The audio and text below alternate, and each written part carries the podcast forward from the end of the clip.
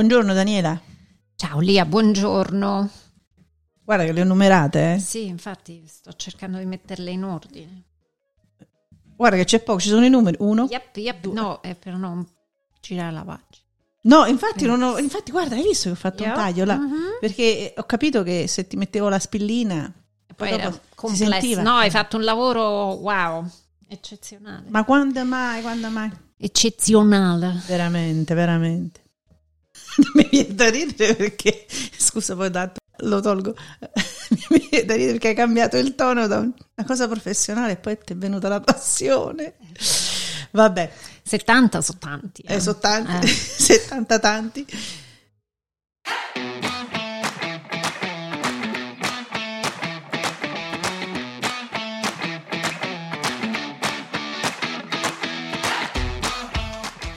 DL Cast è proprio un altro podcast.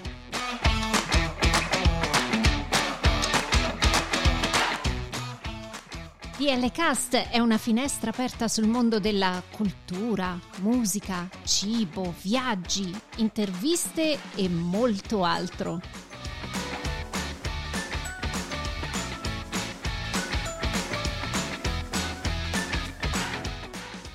Siamo Daniela e Lia e vi auguriamo un buon ascolto.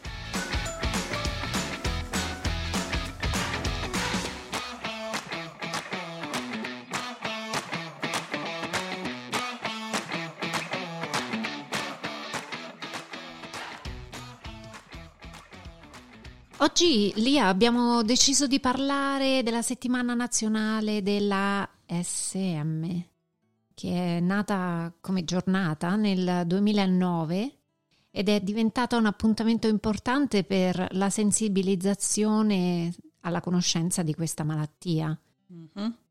Questa settimana è promossa dall'Associazione Italiana Sclerosi Multipla sotto l'alto patronato della Repubblica Italiana e eh, questo evento fa anche parte della campagna internazionale chiamata appunto World MS Day della Federazione Internazionale Sclerosi Multipla e incredibilmente celebrata in ben 70 paesi nel mondo.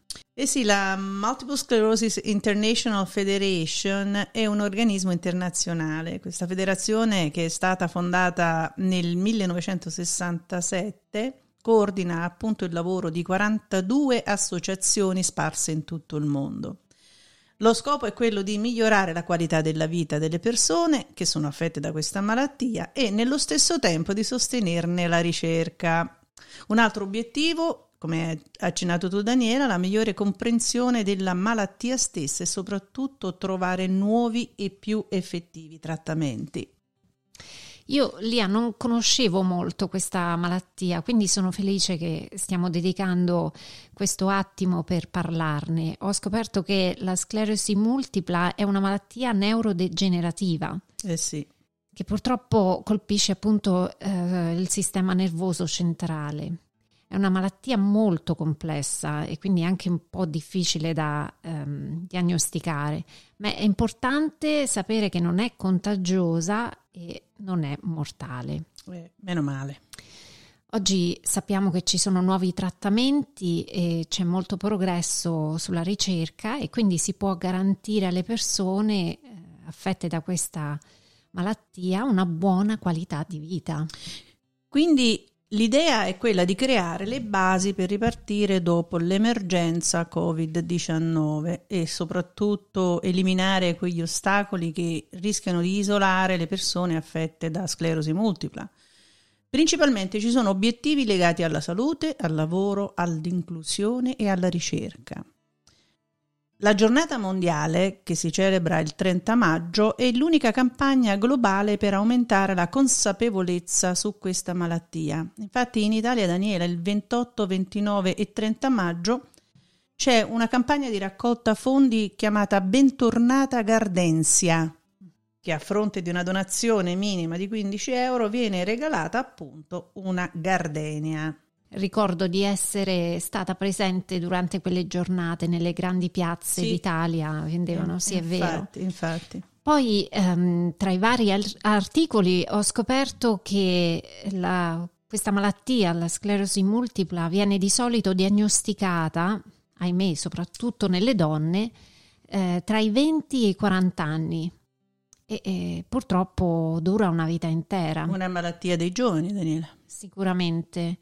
È una di quelle malattie che ha dei sintomi che variano da persona a persona, quindi è difficile prevedere ehm, quali siano le persone che siano affette da questa malattia. Eh, infatti noi oggi vogliamo parlarne perché sono giornate come questa che danno la possibilità e la speranza di eh, sensibilizzare, di dare importanza, informazioni sulla ricerca e in più fornire degli strumenti per una maggiore comprensione su particolari malattie come la MS anche perché è già affetto da questa malattia, per chi ha dubbi su particolari sintomi, per chi vuole aiutare la ricerca internazionale appunto proprio con eh, le donazioni. I numeri effettivamente sono alti, molto alti. Infatti leggo che nel mondo ci sono circa 2,3 milioni di persone che sono appunto affette da questa wow, malattia. Wow.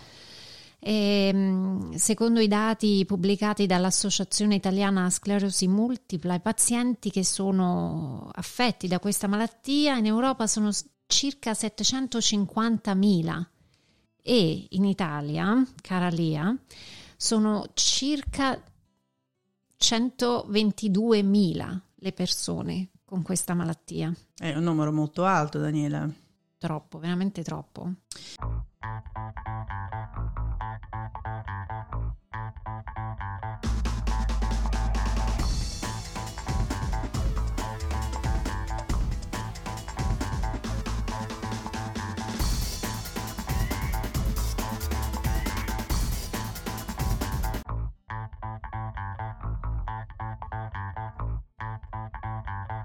Daniela, l'ospite che vogliamo presentare oggi si chiama Federica, vive in Italia e da qualche anno, pochi anni, due o tre, ha scoperto di essere affetta da sclerosi multipla. Proveremo a chiederle di parlarci di lei e di altre cose che speriamo ci possa raccontare. Benissimo, quindi Lia, oggi per l'aiutino da casa proviamo a collegarci con lei.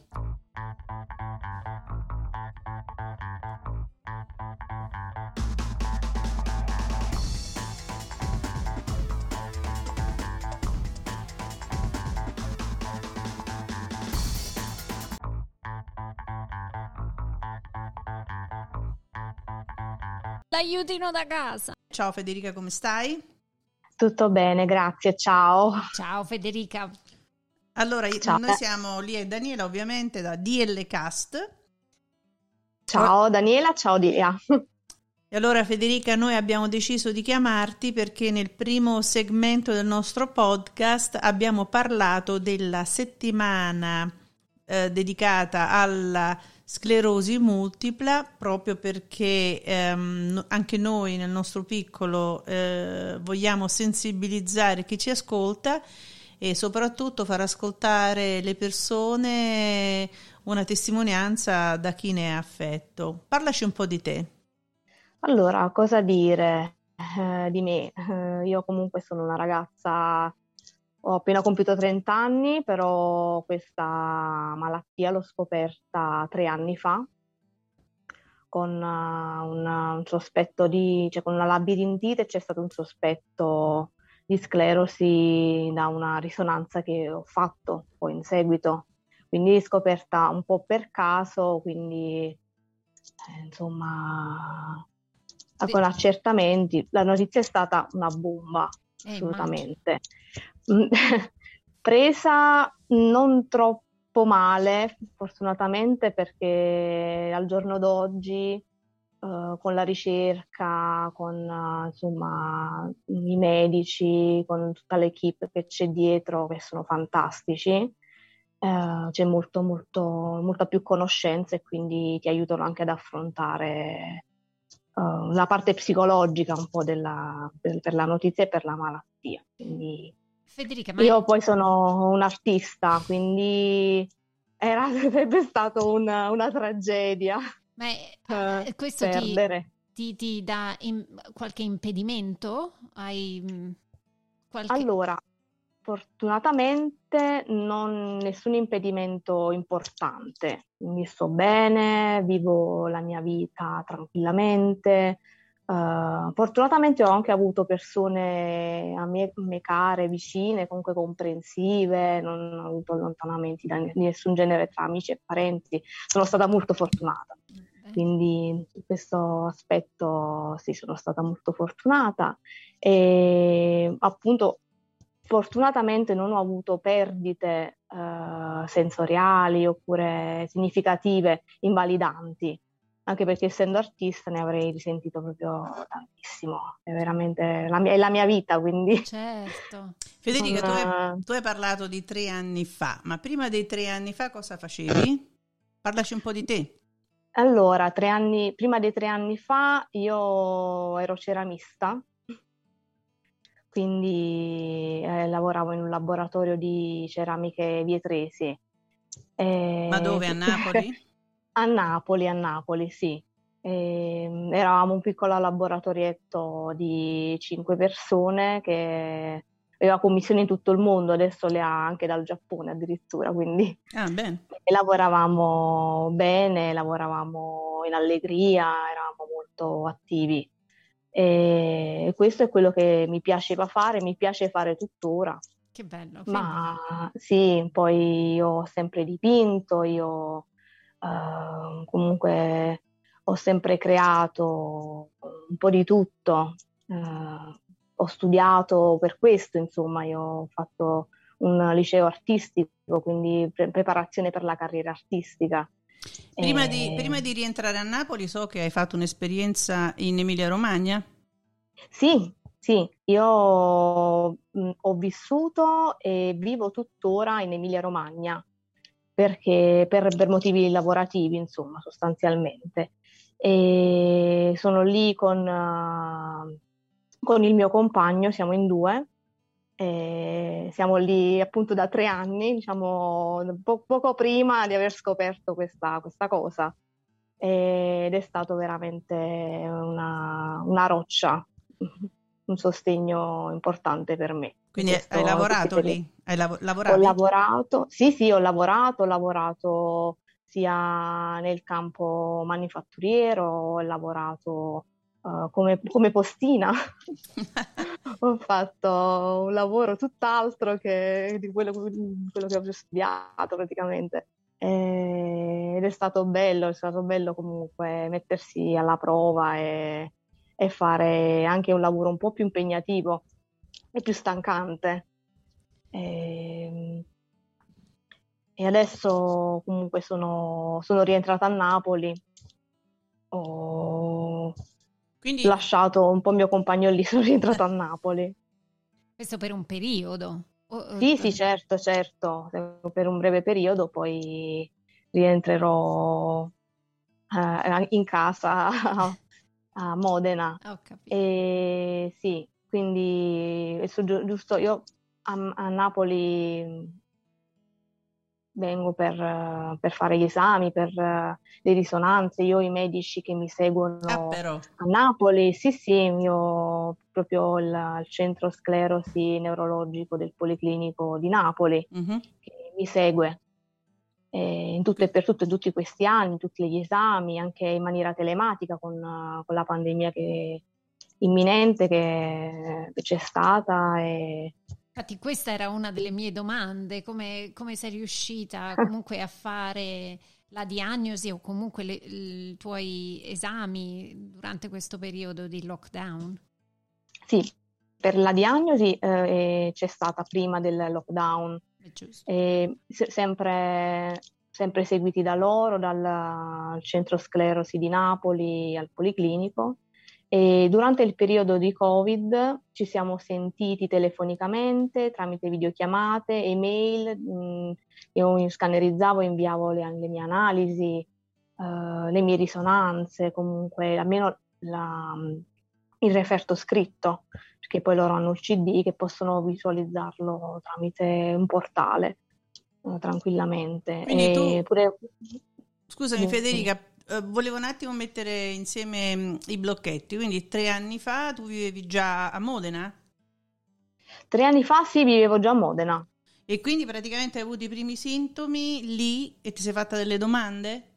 Allora, ho avuto i primi sintomi poco prima di eh, trasferirmi A e mi Modena. sono fatto del... a Modena, sì. Poi sono stata sotto controllo, sotto osservazione perché la prima risonanza magnetica, se tu non conosci una patologia da- che hai da, magari da quando sei nato, se ti ritrovi davanti a una risonanza magnetica un po' anomala, devi essere controllato periodicamente e il controllo poi ti fa scoprire la malattia perché mh, se ci sono delle placche, delle, delle lesioni alla prima risonanza, non è detto che sia per forza eh, la sclerosi multipla. Mhm. Quindi è con il controllo costante, con le analisi costanti, con eh, le visite poi ogni sei mesi, anche meno, perché poi dipende da persona a persona che, eh, che, mh, che danni fanno, cioè che danni ti causa questa, questa malattia. Quindi nel tuo, E- caos- nel tuo caso mi stai dicendo che è stata diagnosticata alla prima risonanza, No, è stata diagnosticata alla seconda. alla seconda. Perché la prima, sì, tre anni fa eh, ho avuto i, i primi sospetti e a distanza di poco tempo ho avuto altre, Sì. altre, al- altre lesioni sostanzialmente e quindi sta- c'è stato un movimento. Ecco, giusto. Quindi sì, quindi con la, con la presa visione di questo movimento non sovrapponibile alle lesioni precedenti abbiamo potuto fare la rachicentesi e quindi la diagnosi, perché la rachicentesi è molto invasiva non si fa mai al primo sospetto a meno che non ci sia un, una- un danno invalidante, cioè è proprio evidente, a meno che non, non riesci a reggerti in piedi o a meno che tu non riesca proprio più a parlare da un giorno all'altro, ti svegli che non, non ti puoi muovere. Questi sono, um, sono segnali evidenti che bisogna intervenire. Io non ho avuto questi segnali così evidenti. Quindi eh, tu Federica all'inizio ci parlavi di come comunque questa notizia ti abbia sconvolto, posso solo immaginare. Eh, in quel momento vuoi provare a dirci cosa hai provato? Allora, mh, diciamo che da una parte io ho avuto un po' di sollievo nel, ehm, nel sapere precisamente cosa fosse quella cosa che mi fosse capitata, perché eh, mh, io sono dell'idea che se tu conosci puoi combattere, se non conosci mh, è peggio perché non avrai mai una soluzione, non potrai mai intervenire immediatamente e non potrei avere una soluzione definitiva. Quindi mh, sollievo, certo è stata una notizia, non l'ho presa malissimo, anche perché lo, sospettava, lo sospettavano i medici, quindi è solta- è stata soltanto una conferma. Ah, Non è stata una notizia così improvvisa. Eh, sono stati bravi anche i medici che mi hanno portato l'idea avanti, giusto. non me l'hanno data, non me l'hanno nascosta e poi rivelata al- all'improvviso. Sono stati molto bravi anche in questo, a spiegarmi tutto il processo per scoprirla. Hai usato, la, hai usato la parola nascosta perché pensi che i medici ancora oggi nascondano delle malattie ai pazienti per non ferirli? Dipende dal medico, perché se dal- dipende da come il medico lavora.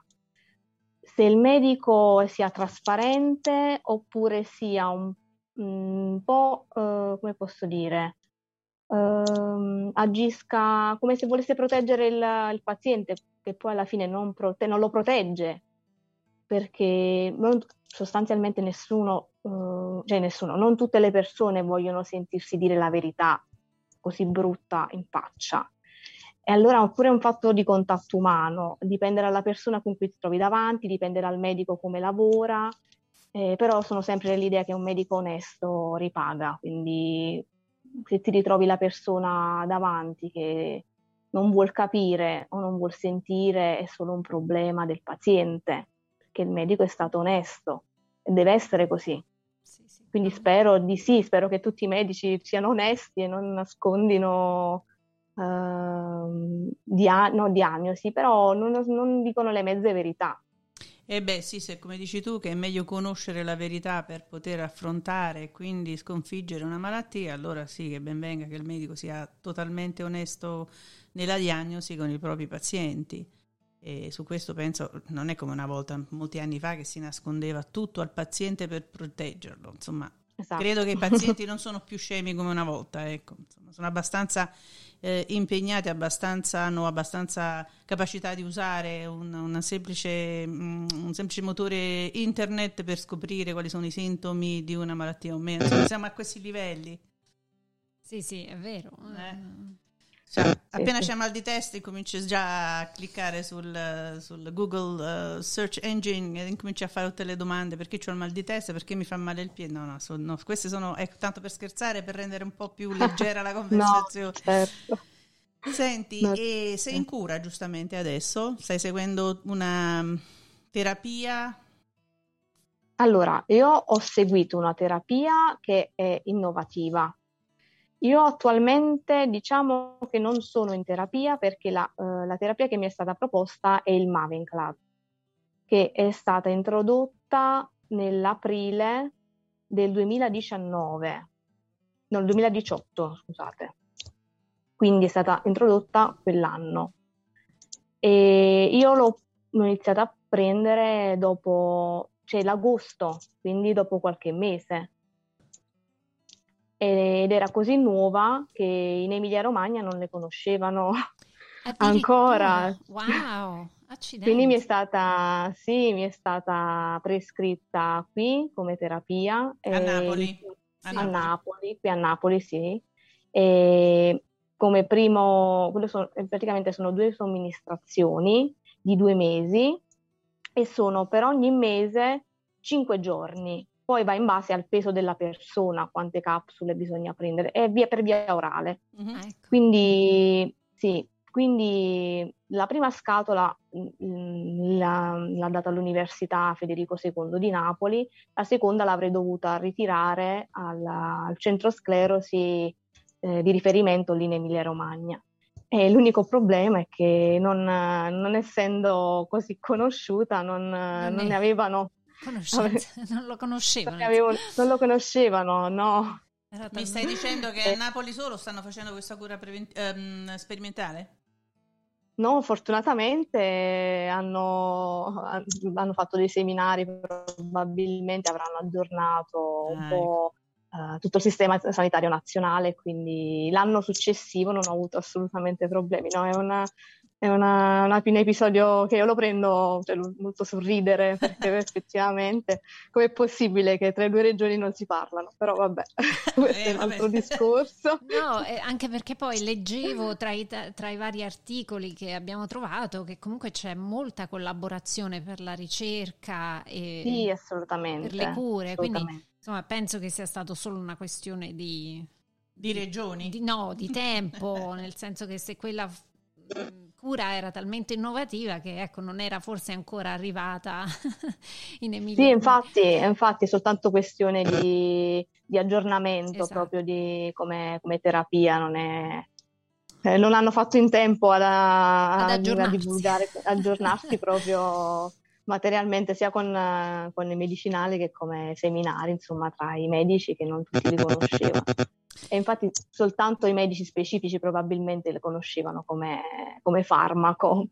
E quindi questa cura uh, ha, tu puoi vedere dei benefici? Trovi che stia funzionando? Sì, questa cura uh, mi ha permesso di stare molto più, più tranquilla, più serena, perché uh, prevedeva proprio la, il, proprio il, il, fermare della malattia, nel, nel, proprio il fermare il, il proprio progredire della malattia. Wow. Quindi sì, almeno di stabilizzarla. Uh, io non avendo avuto lesioni importanti, quindi importanti, uh,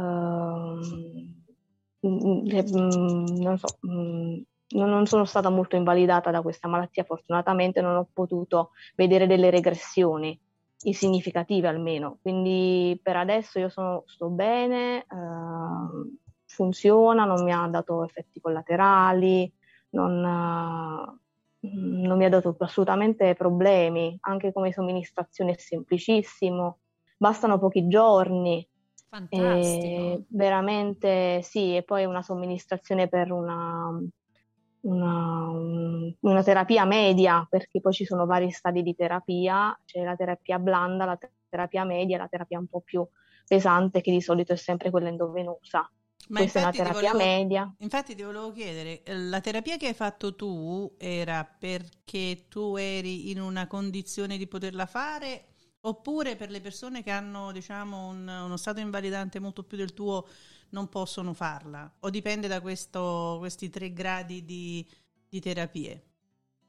Allora, dipende da uh, quanto è vecchia la lesione, da quanti danni sono, ha causato la lesione e dove si trova, da che parte del cervello si trova.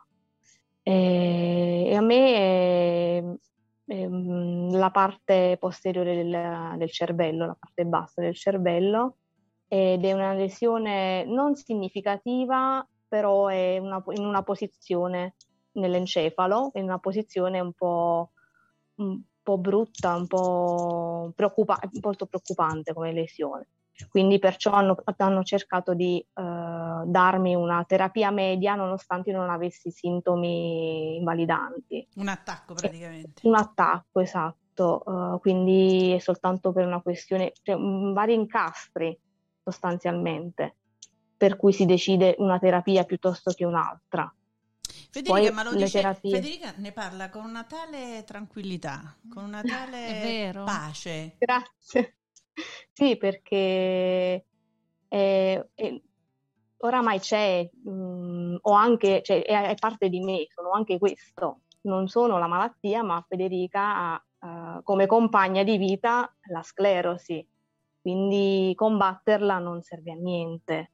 Anzi, è un consiglio che danno parecchi medici, se la mente, la mente collabora col corpo, certo. quindi se c'è accettazione, c'è ehm, insomma positività, speranza mm, nella medicina, nel progresso, nella ricerca, fa eh, esami ogni giorno, fa veramente tanti, tanti, tanti, eh, tanti esami, tanti, tante combinazioni ogni giorno per cercare di fare sempre meglio, per cercare di evolvere anche la stessa terapia, magari per renderla più, ehm, cioè più facile eh, per la, mh, mm, sia la, la, somministrazione, per renderla più, più, più, gradevole anche in certi casi, perché eh, alcune terapie durano anche sei ore, le terapie endovenose durano anche sei ore. Però. Su, sì, eh, sono tante, tante somministrazioni Quindi tu, tu non la combatti, ma la,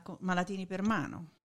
Camminate insieme? Sì, sì, sì, con, se farà la monella si lo rimetterà in riga praticamente. Faremo questo. eh, sì, la, la, la tengo per mano Senti, Spero sempre che sia, sia buona con me. Insomma.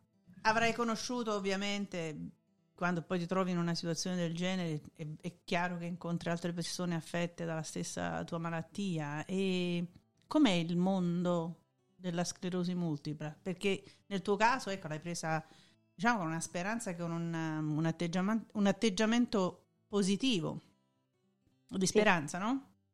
Certo. E no, io mh, mm, mm, ho incontrato persone eh, affette da sclerosi sia a Modena, sia Emilia, e anche per caso, mh, mm, facendo amicizia, eh, trovandosi, cioè veramente per vie misteriose, perché trovandosi così eh, anche a parlare di questo, che una, non è facile parlarne a una persona incontrata anche per caso, conosciuta per caso. Eh, vedo diciamo, atteggiamenti discordanti tra persone che ho incontrato in questi tre anni. Eh, alcuni non riescono a trovare pace con le terapie, eh, non so da cosa possa dipendere, se proprio dall'evoluzione della malattia stessa per evolversi in, in peggio della malattia. E altre invece sono, mi sono state proprio presentate quando andavo al controllo, spaventate, mm, anche all'inizio comunque del loro percorso, spaventate per, uh, per, il loro futuro, perché magari avevano progetti di andare all'estero, avevano progetti di sposarsi, anche per la questione di, di fare una famiglia. Molto spaventate queste persone. Io cerco sempre comunque di stare lì e di, di domandare fin quando posso. Come hanno scoperto, insomma di cercare di distrarli, di parlarne un po', di trovare una soluzione insieme, magari che loro uh, non hanno, non, a cui non hanno pensato magari. Certo. Cerco sempre di, di, essere di supporto, insomma, per quando posso. Bellissimo. Ma infatti ti volevo chiedere, c'è tipo un gruppo, siete vi cercate o, oppure cioè, c'è un, qualcosa in ospedale magari che hanno organizzato? Un gruppo di sostegno tipo? Mm, sì. Allora, io non ne faccio parte eh, anche perché sono in due regioni diverse, quindi certo. dovrei sdoppiarmi un po' per uh, seguire entrambi. Uh, a parte le associazioni comunque di volontariato che possono fare i ragazzi dell'AISM uh, in tutto il territorio nazionale, comunque ci sono del, dei gruppi messi insieme per, da un'associazione interna eh, dell'ospedale, nel caso della Federico II, fino a poco tempo fa, cioè fino a poco tempo fa, fino alla, alla pan- pandemia, c'era un, un, laboratorio di letture che magari i ragazzi o tutte le persone affette da sclerosi potevano incontrarsi per leggere un libro, per conversare, un salotto insomma. Esatto, sì c'era un giorno alla settimana poteva, in cui potevano incontrarsi in ospedale, in una sala comunque lì di attesa del centro sclerosi e, e conversare, conoscersi, perché poi è anche questo, eh, è anche questo importante per, per parecchi, ci sono delle parecchi cose, ragazzi. Eh, ci sono delle cose che possono raccontare soltanto fra di loro, no? Magari... Um, delle sensazioni, dei dolori, cioè, dei sintomi, si capiscono fra di loro, penso che sia anche importante, no? Sì, perché penso che non ti senti solo, sai di non essere il solo esatto. e che puoi condividere con altre persone le tue paure, le tue incertezze, quindi ecco perché pensavo che, che, che fosse necessario avere comunque un gruppo, un, un, un mettersi insieme, sì, è quello che dicevo prima quando abbiamo iniziato questa chiacchierata, che io mi ritengo fortunata uh, ad aver avuto persone a me vicine che mi siano state molto di, di aiuto e di supporto, ma non, non, posso dire lo stesso di tante altre persone che magari sono state anche abbandonate, sono state più sfortunate. Questi gruppi possono aiutarli non solo a comprendere la malattia, ma anche a sentirsi una famiglia sostanzialmente, perché parecchi di loro passano ogni mese, sei ore al giorno, ogni, una volta al mese di, eh, a fare la terapia sul reparto, quindi passano comunque del tempo e in quelle sei ore eh, è importante non sentirsi soli, non sentirsi abbandonati lì su una sedia. Certo. E conversando possono... L'aspetto psicologico è importante sotto questo punto di vista. Federica, i tuoi momenti no? Eh, ce ne sono tanti in realtà. Eh, I miei momenti no eh, sono, sono stati, vabbè, sono stati sempre molto, uh, molto duri, un mm, crollo emotivo improvviso uh, quando non riuscivo a fare magari qualcosa come lo facevo prima, oppure mi stancavo subito, e non riuscivo a reggere una giornata a pieno ritmo, quando non riuscivo ad andare tutta me stessa nel lavoro. Mm, e sono momenti in cui c'è più rabbia, poi per il mio carattere io quando, prendo, quando non, non, non va come voglio io è finita, quindi la prendo molto. Quindi tra, tra, le, tra, le, cose che ho saputo di te, Federica, ho scoperto che ti stai per sposare, vero? Sì, sì, ah, sto per sposare, grazie. E il 12 giugno speriamo che... Sì, è prossimo. È proprio imminente. Sì, sì, è prossimo, è prossimo. Eh, non vediamo l'ora, lo abbiamo già rimandato per il Covid, eh. per il Covid e adesso basta, ci siamo eh. un po' rotti e dobbiamo, dobbiamo farlo, vogliamo farlo ed è importante. Certo. Quindi come va, come va, va. Quindi restere, la prendiamo così. Resterete a Modena? Uh, sì, mm, ci sposiamo a Napoli.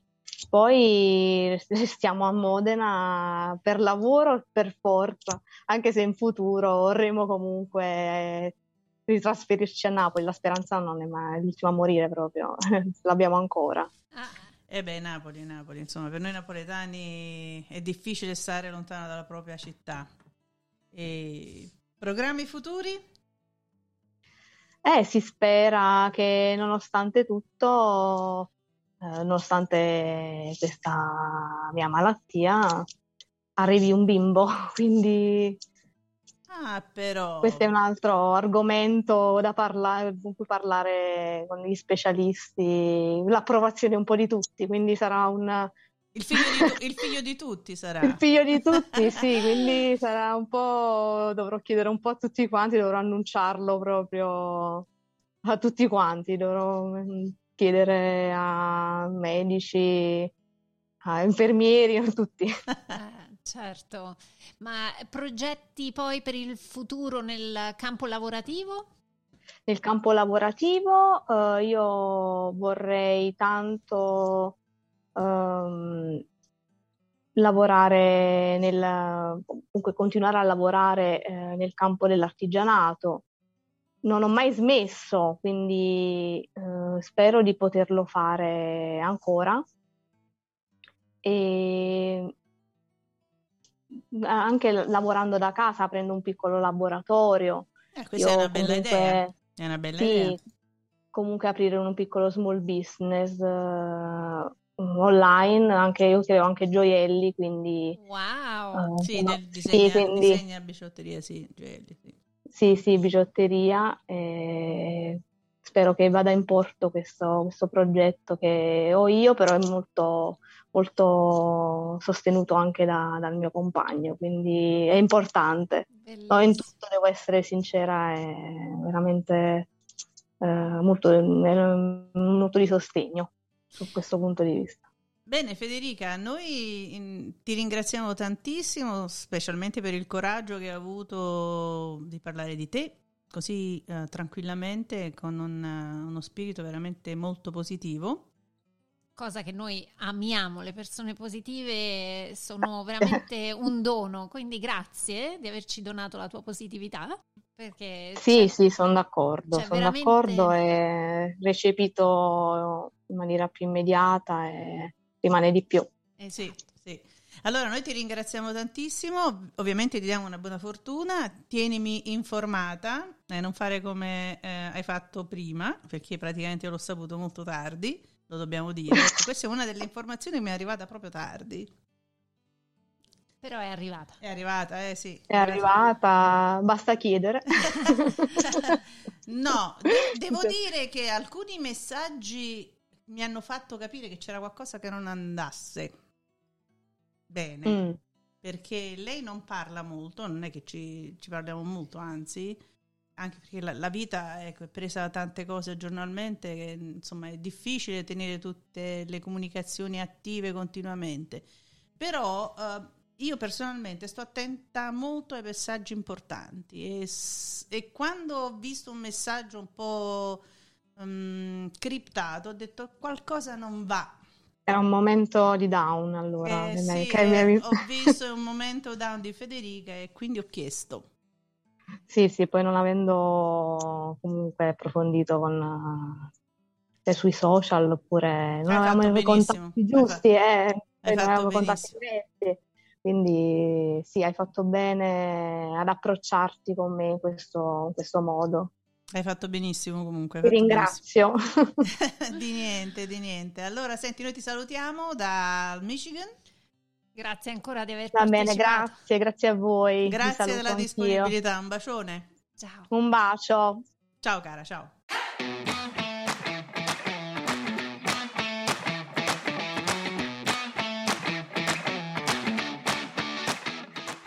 Seguiteci su dlcast.com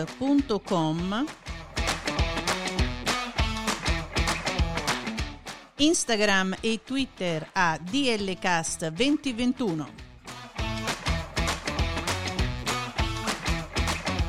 Ci trovate anche su Apple Podcast, Amazon Music, Spotify, Google Podcast e TuneIn.